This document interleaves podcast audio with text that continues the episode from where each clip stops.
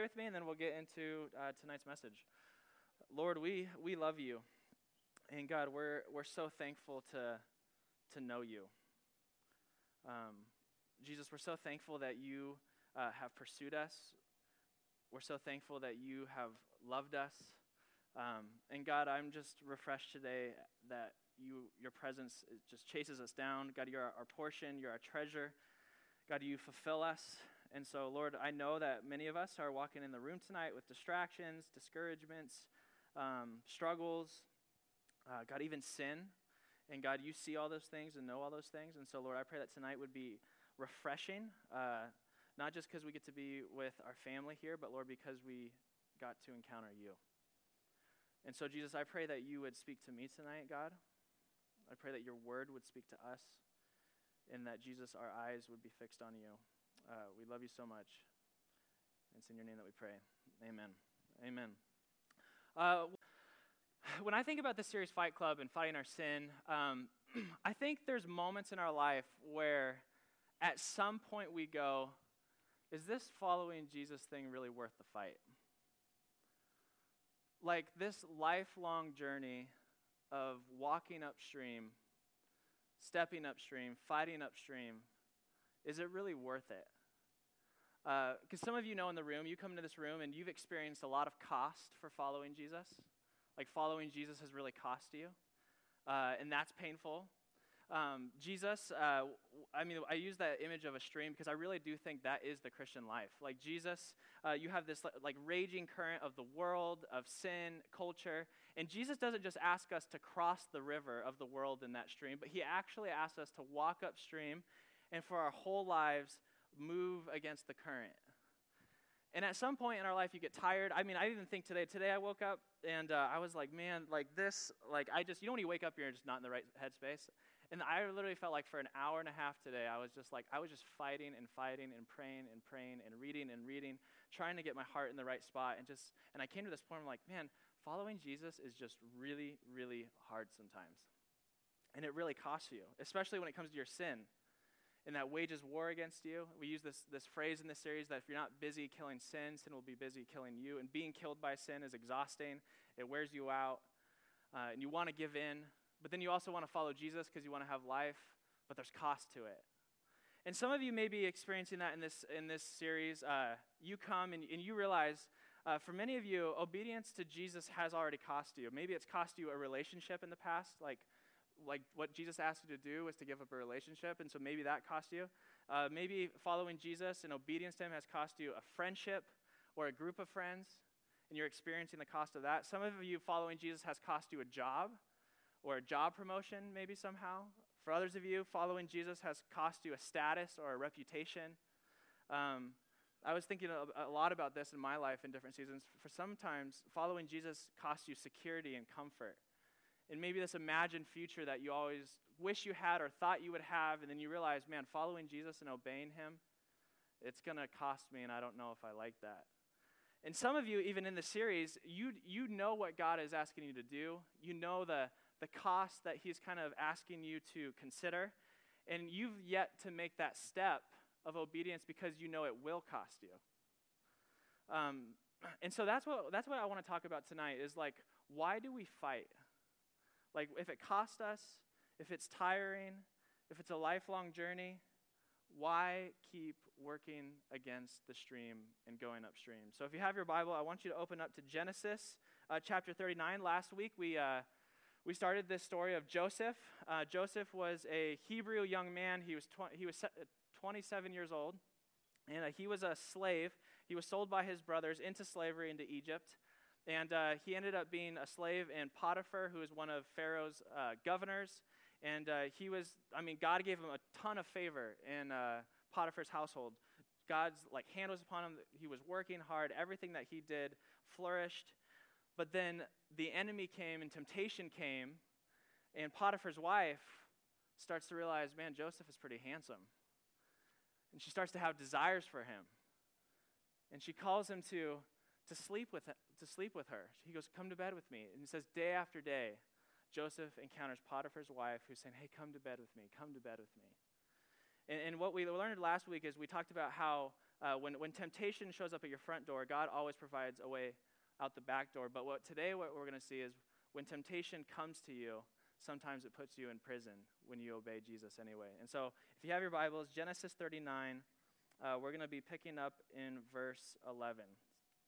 So, one day, uh, when Joseph went into the house to attend to his duties, and none of the household servants was inside, uh, Potiphar's wife caught him by his cloak and said, Hey, come to bed with me.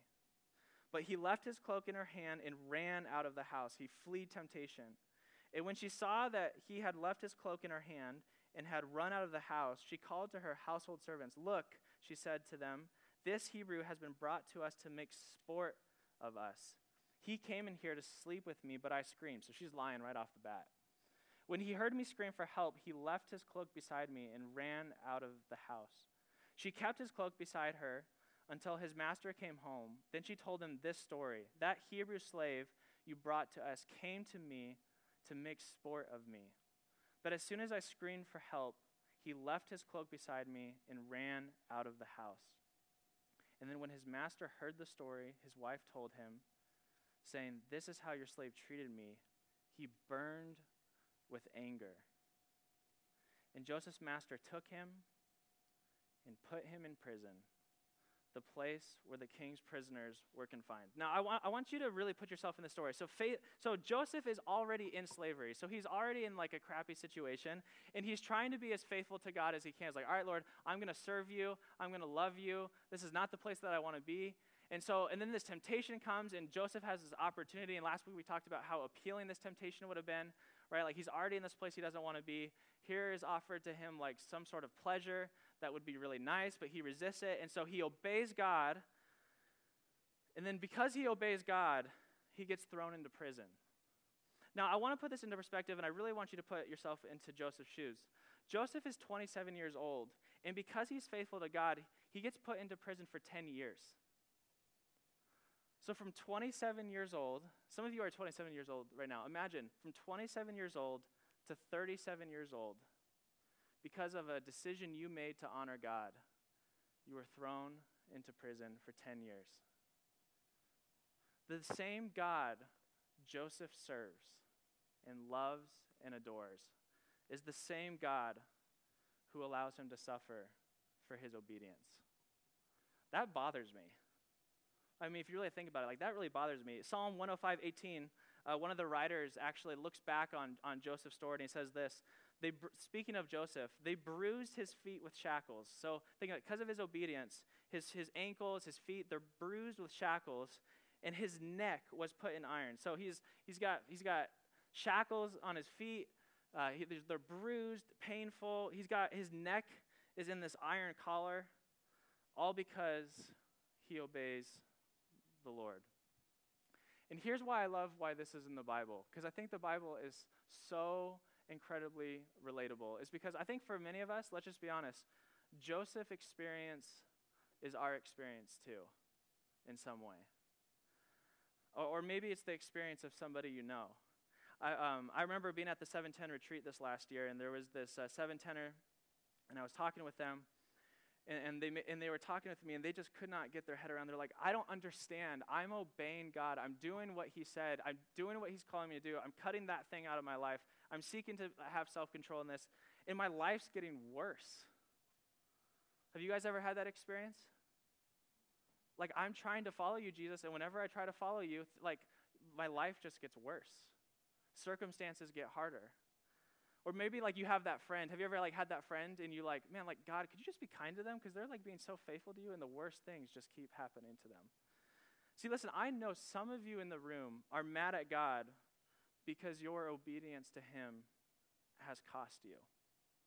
And some of you are, are mad at God right now or frustrated with him or confused with him because you know the step he's asking you to take, the obedience that he's asking you to trust him in you know, you know it will cost you. Some of you in the room, I'm just going to be honest, you're, you're even at the point of quitting on this whole Jesus thing. Or maybe some of you, uh, you're in the room, like you're not, you're not going to quit, but you're just really discouraged because faithfulness doesn't seem to be paying off. And so here's what I want to do tonight. I want to I want to answer that question and I want to address those thoughts. And so here's what we're going to do. Um, we're going to look at Psalm 73, which is a, a story of a young man named Asaph. And what I love about the Bible is Asaph has that exact same experience.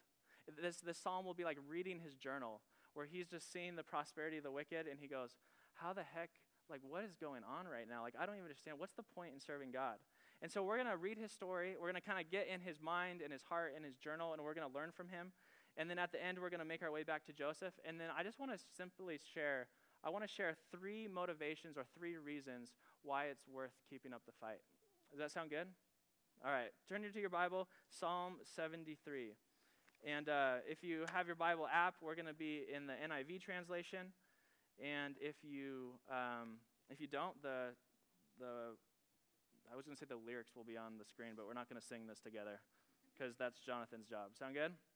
All right, Asaph. So who is Asaph? Asaph is one of Israel's worship leaders. So speaking of Jonathan, Asaph is like the worship leader, the Jonathan of Israel. He's in charge of putting like the set list together for uh, for the people of God as they gather and sing. And so Asaph is a very faithful uh, Jewish Israelite man. He, uh, he is committed to the Lord. He has been, he's been raised in the people of God. And uh, the situation that's going on, Asaph, he's looking around, and as he's seeking to follow the Lord, he's looking around the world, he's looking around at the people around him, and he's noticing, man, the wicked, the ungodly, those who are far from God, they have it a whole lot better than the righteous. And I, he doesn't know how to make sense of it. And what I love about Asaph, and you're going to see this right now, what I love about him is uh, he's honest. He's honest about what he sees. And I'm just going to be honest, he's honest about what I see sometimes and what I feel. And so let's kind of Let's, let's read these verses. We'll work through them together, and then we'll kind of make some observations. So, Psalm 73, verses 1, uh, Asaph says this Surely God is good to Israel, to those who are pure in heart. And so, Asaph, right off the bat, he's going to start uh, where he ends, but he has to go through a journey before he gets back there. In verse 2, he says this But as for me, my feet had almost slipped. I had nearly lost my foothold. For I envied the arrogant when I saw the prosperity of the wicked. So right off the bat, he goes, "Listen, man, like I like my feet almost slipped. Like I almost lost my way. Like I almost abandoned this whole thing. Like as a follower of God, uh, because I, I look at the wicked and I just envy them. I look at their life and I'm jealous of them and he sees the prosperity of the wicked. He says that. And, and I think this is exactly, this is like the, probably what's going on in Joseph's mind as he's in prison. He's, he's in prison, he's in shackles, and he looks to his old household. He sees Potiphar, and they're all prospering. The wicked, they're prospering. He goes, I almost lost my way when I was watching that. I'm in prison, and they're prospering. And maybe that's how you feel in the room. You're looking at the wicked, you see your friends, who aren't following Jesus, you see those people and you're envy, you're jealous. He goes on, verse 4. He goes on to describe and he goes, They have no struggles. Their bodies are healthy and strong. Listen, they do whatever they want. They have no struggles. They're healthy, they're strong. They are free from common human burdens. They are not plagued by human, Ill, human ills. In other words, there's ease. Then I love this. He goes, Therefore, pride is their necklace and they clothe themselves with violence. It's like they just put on evil. Like they just they wear it around them. They're proud of it. It's just like it's just what they rep. Verse 7, from their callous hearts come, comes iniquity. Their evil imaginations have no limits. Like, man, they just imagine wickedness. Not only do they live it, but they just, man, they can't, there's not even an end to their imagination of all the desires they want to fill, the lifestyle that they want to fulfill. They scoff and speak with malice. With arrogance, they threaten oppression. Their mouths lay claim to heaven, and their tongues take possession of the earth. In other words, listen, they just, they just act like everything's theirs. Everything is, is theirs. They're entitled to it. Like heaven's mine, earth's mine. Like they just claim it. You guys know people that are entitled, like to like the world, everything seems to belong to them that way. Therefore, their people turn to them and drink up waters in abundance. And then, check this out. It says, They say, this is what they say, how would God know? Does the Most High know anything?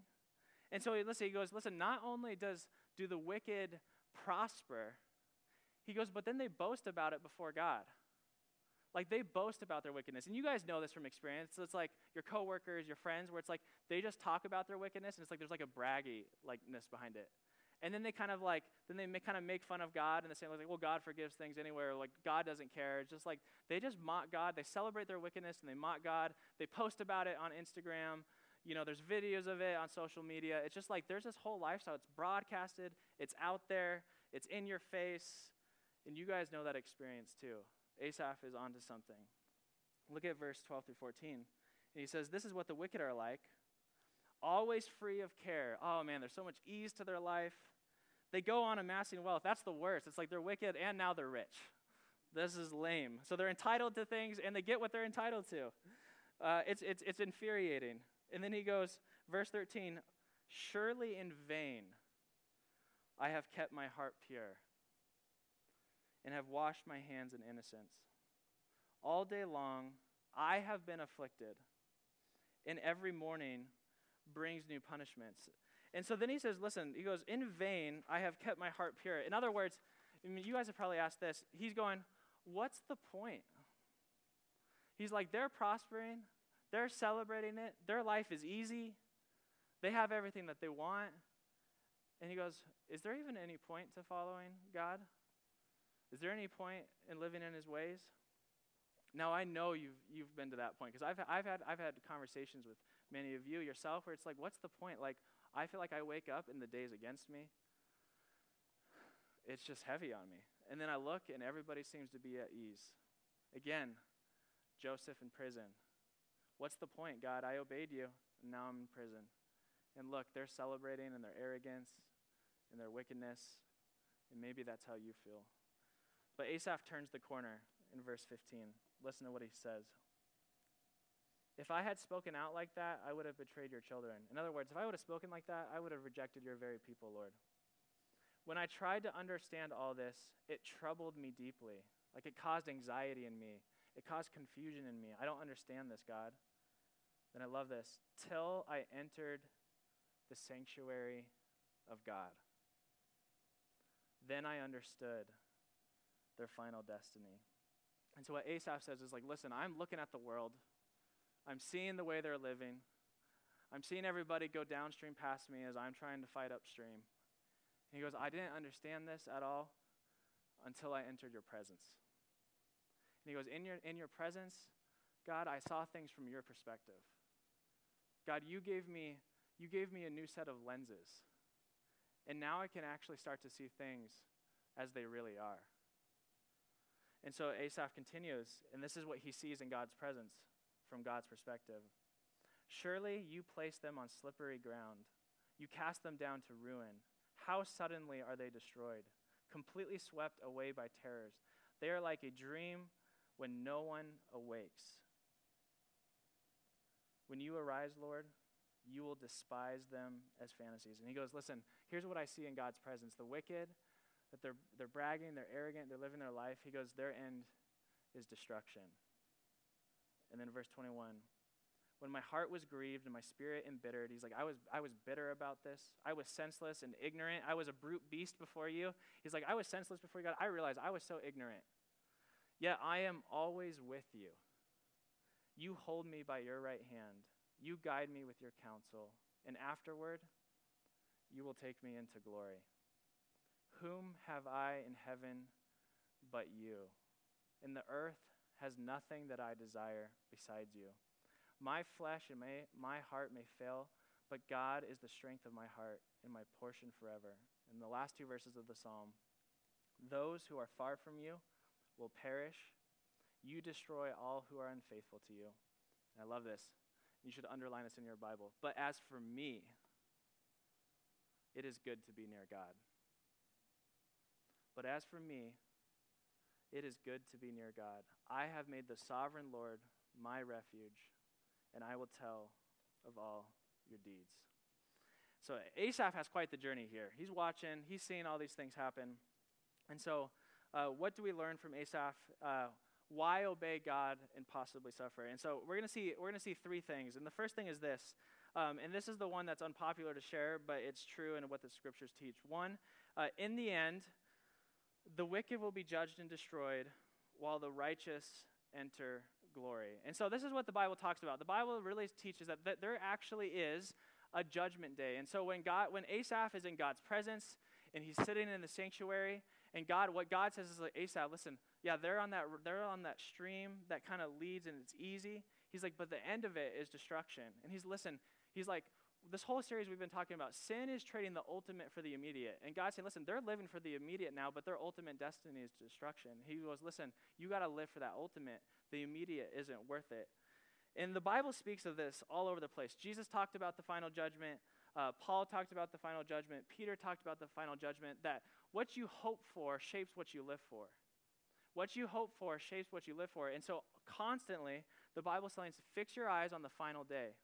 And so Jesus says this He goes, Enter through the narrow gate. In Matthew 7 13 through 14, he goes, Enter through the narrow gate. He says, Listen, there's a narrow gate out there. I want you to enter that one. For wide is the gate and broad is the road that leads to destruction, and many enter through it. But small is the gate and narrow the road that leads to life, and only a few will find it. So Jesus is saying, Listen, he's talking to his disciples. He's like, Guys, listen. He's like, There's a wide road, and everybody's on that trail. It's well worn. People are, people are wondering why you aren't going down. He's like, Don't go down that road. I know what the end is, and it's destruction. He's like, See that narrow gate? See that narrow road? He's like, Walk that road. You don't want the end of that. Romans 2 5 through 11, the Apostle Paul, uh, he's teaching on Jesus' teachings, and he says this But because you are stubborn and refuse to turn from your sin, you are storing up terrible punishment for yourself. And he's talking to people like Asaph in the story who are just kind of thinking, God doesn't care. Like, I, you know, what, what, what does it matter? I can live however I want. He goes, Listen, you're, st- you're storing up terrible punishment for yourself.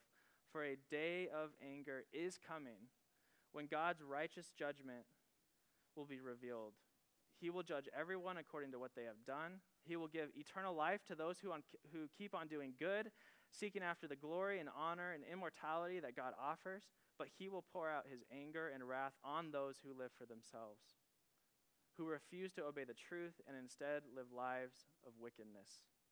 There will be trouble and calamity for everyone who keeps on doing what is evil, for the Jew first and also for the Gentile. But he says, But there will be glory and honor and peace from God for all who do good. For the first, for the Jew first, and also for the Gentile, for God does not show favoritism. So Jesus says it, Paul says it, and then Paul says it again. The acts of the flesh are obvious. This is Galatians.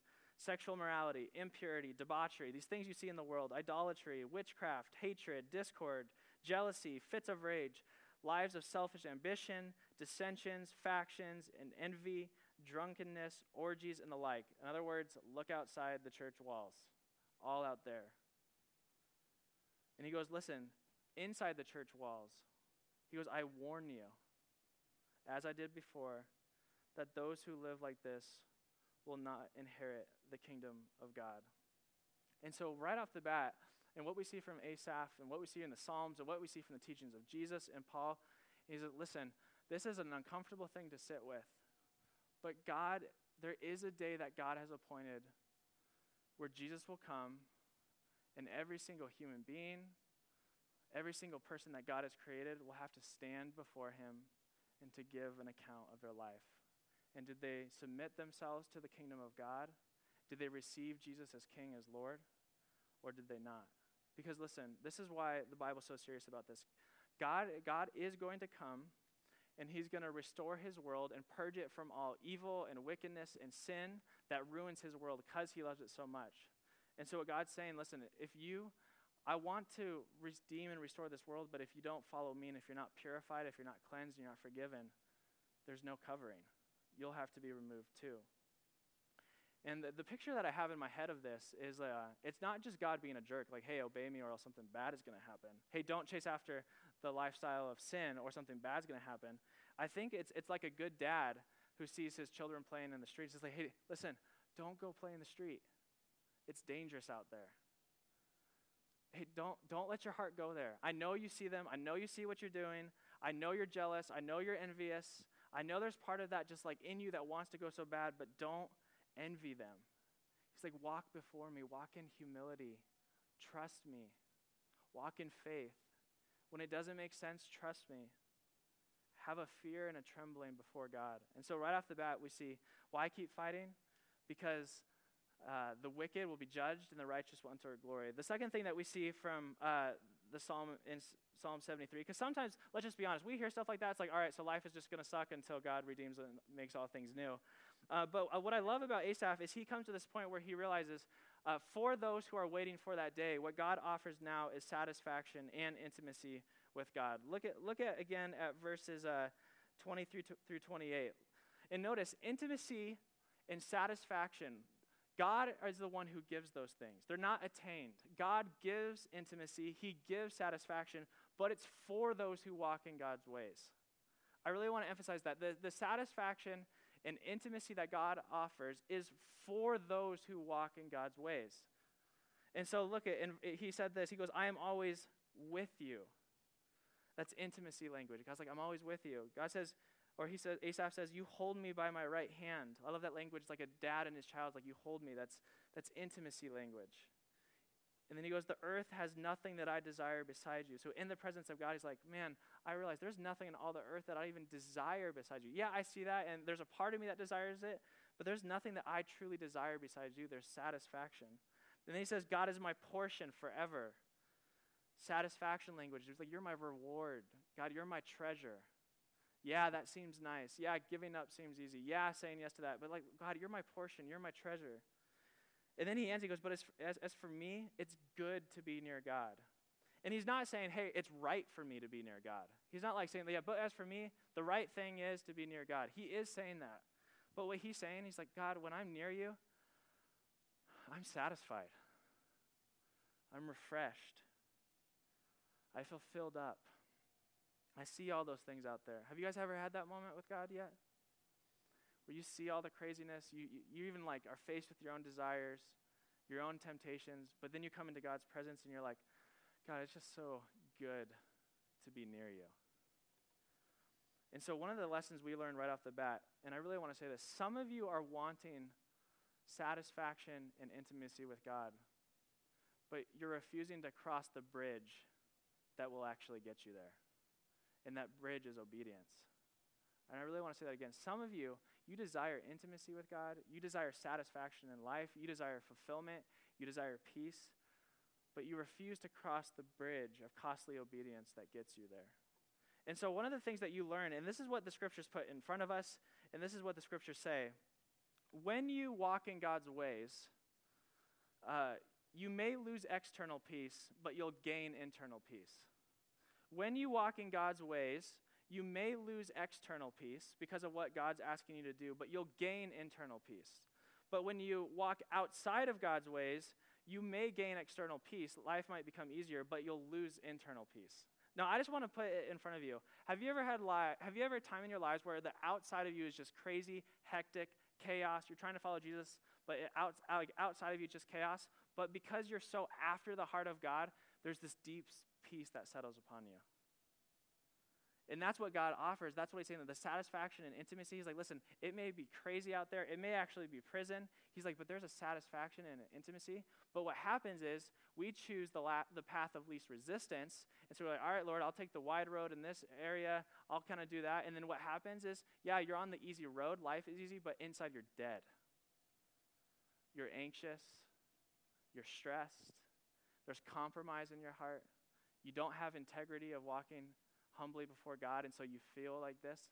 So then all of a sudden, the outside of your life, it goes from peace to unraveling.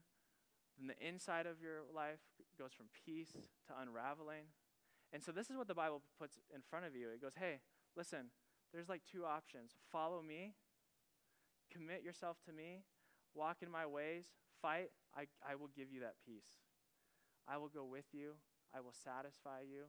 I will love you. I will pursue you. And I will be there with you. It's going to get crazy out there, but follow me. I remember when I was, um, I spent that, what I just said right there, I spent about three years of my life not fighting and just surrendering to my desires. And what I had was massive internal anxiety and compromise.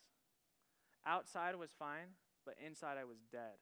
And I remember laying in my room, crying, saying, Lord, would you change me? But I wouldn't cross the bridge of obedience. It's like, God, I can't do it. It's going to cost me too much. I'm going to get known. I'm going to have to walk away from this relationship. And then it was to the point where I was like, all right, Lord, I'm following you. I'm crossing the bridge. Guess what happened? The peace in my heart rested upon me. The fulfillment of God came. But outside of my life, the chaos of that year was insane. But the peace of the Lord rested upon me. Now look back at Genesis 39, the Joseph story. Satisfaction, and intimacy with God. Verse 20, he says this But while Joseph was there in prison, the Lord was with him. What did we just say? I- intimacy and satisfaction. While Joseph was there in prison, now think about it, he's confused, he's frustrated, he's probably questioning God, all the things that you feel. Like, God, why, what's the point? But the Lord was with him. He showed him kindness and granted him favor in the eyes of the prison warden. So the warden put Joseph in charge of all those held in the prison, and he was re- made responsible for all that was done there. The warden paid no attention to anything under Joseph's care because the Lord was with Joseph and gave him success in everything that he did. And so, one of the things that we see right off the bat is that um, Joseph's obedience it landed him poverty in prison, but God prospered him in his prison. I want to say that again. Joseph's obedience and your obedience it might land you in a, in a, type of prison, but God prospered him in his prison. And he says he was with Joseph, he gave him favor, he pursued him, and he showed him kindness. And so what we see is God gives satisfaction and intimacy for those who choose to keep fighting. Uh, the third thing that we see, and this is uh, the last point that we'll end on, is that um, why keep fighting? Why keep taking steps forward? Why keep going upstream? Because God will use your obedience to bring about his kingdom purposes in you and in the world. Let me say it again. God will use your obedience, no matter how costly, to bring about his kingdom purposes in you and in the world. and here's what we see. So Joseph spent 10 years in prison, wondering how his faithfulness God would use. And for 10 years, God gave him no answer, just sitting with his thoughts. Maybe God gave him a word of encouragement. Maybe that resonates with you. It's like, I'm just sitting. I've obeyed, but I don't I don't know like what you're doing, God. I don't know what you want me to do. I don't know how you're going to use this for your kingdom. I don't know how you're going to use this for my good. I'm not sure. And he waited for 10 years. And in the darkness and in the waiting, what you see is this is and this is you see it in the rest of the story. So Joseph, he's in prison. And then in prison all of a sudden there's these two guys and they start having these dreams. And then it started to realize that Joseph was able to interpret dreams. And so God gives him revelation to understand these dreams. Uh, and then eventually, so he kind of gives these prophetic gifts and these discerning of dreams. And then a couple chapters later, Pharaoh, the king of Egypt, has these, has these dreams, and nobody in all the land can discern them. Nobody in all the land can understand them, even his own magicians, his own people. But he hears that there's somebody in prison named Joseph who can interpret, dream, interpret dreams. And so, so Pharaoh calls Joseph and he says, Hey, come interpret my, my dream. And then, and then so he says, Listen, there's like these, he, like these numbers seven, and there's like these skinny cows, and then there's these fat cows. And he's like, What's going on? And Joseph says, Listen, all right, here it is. For seven years, there's going to be famine in the land of Egypt. And then there's going to be, there's, excuse me, there's going to be seven years of plenty where there's going to be so much food. Uh, God's going to bless the harvest. And then that's going to be followed by seven years of nothing, of famine a type of famine that if you don't prepare for, the whole country goes down. And so Pharaoh goes, Listen, God is with this man. He raises him up, puts him second in charge of all Egypt. Pharaoh goes from Potiphar's house, 10 years in prison, and then puts, gets put second in command of all Egypt. Here's why this matters. If Joseph didn't interpret that dream, and if Joseph wasn't in prison to interpret the people's dreams that told Pharaoh that there was a guy in prison to interpret dreams, all of God's people would have perished in the land, in all of Egypt. And so God has Joseph, even in his obedience, suffer and die and feel like death.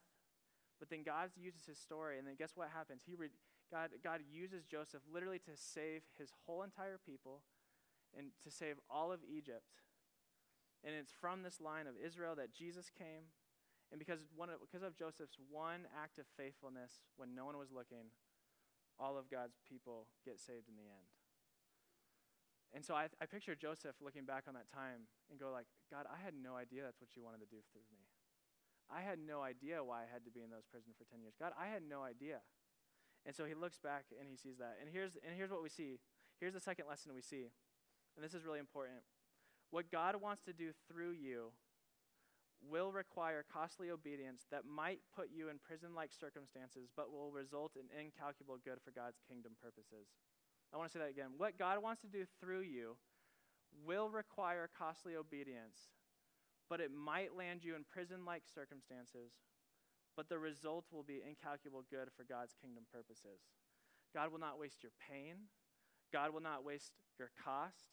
God will not waste your faithfulness. God will not waste your obedience, even if it takes 10 years to see what He's doing. Even if it takes three months, five years, 10 years, 20 years. God does not waste His people's faithfulness.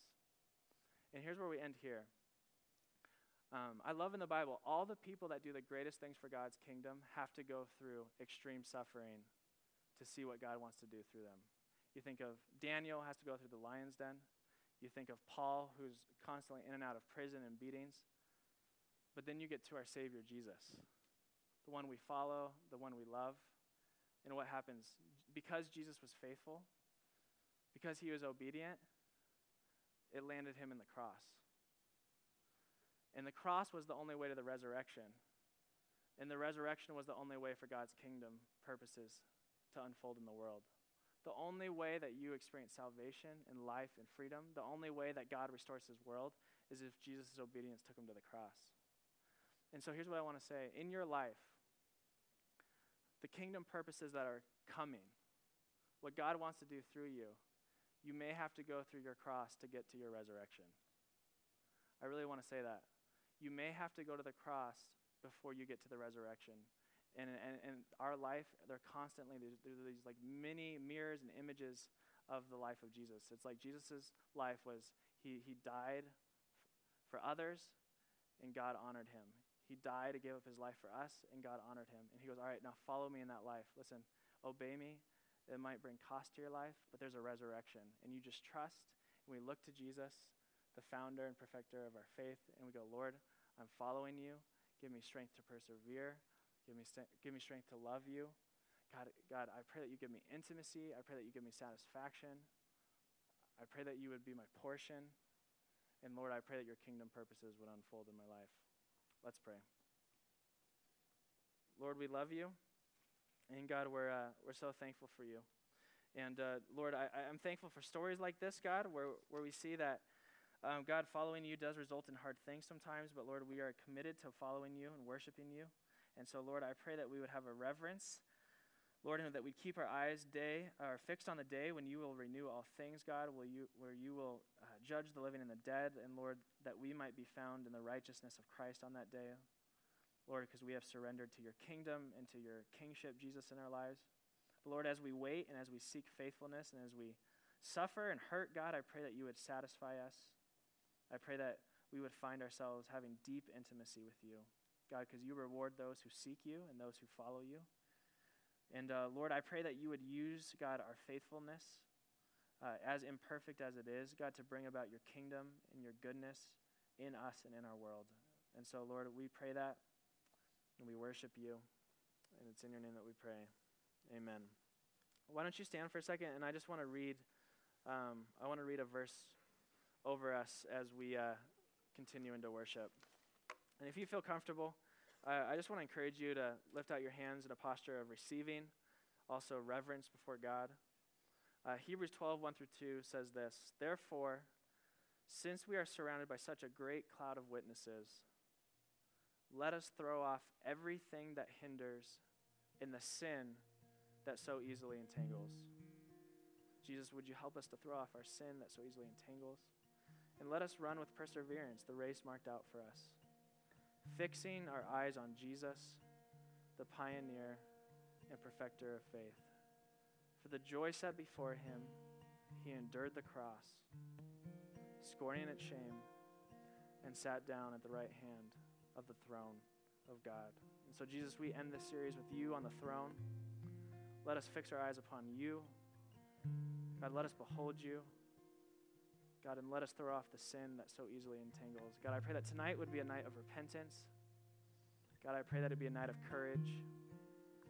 And I pray that we would hear your voice, God, leading us and calling us. And so, Jesus, we trust you, we love you, and we worship you. It's in your name that we pray.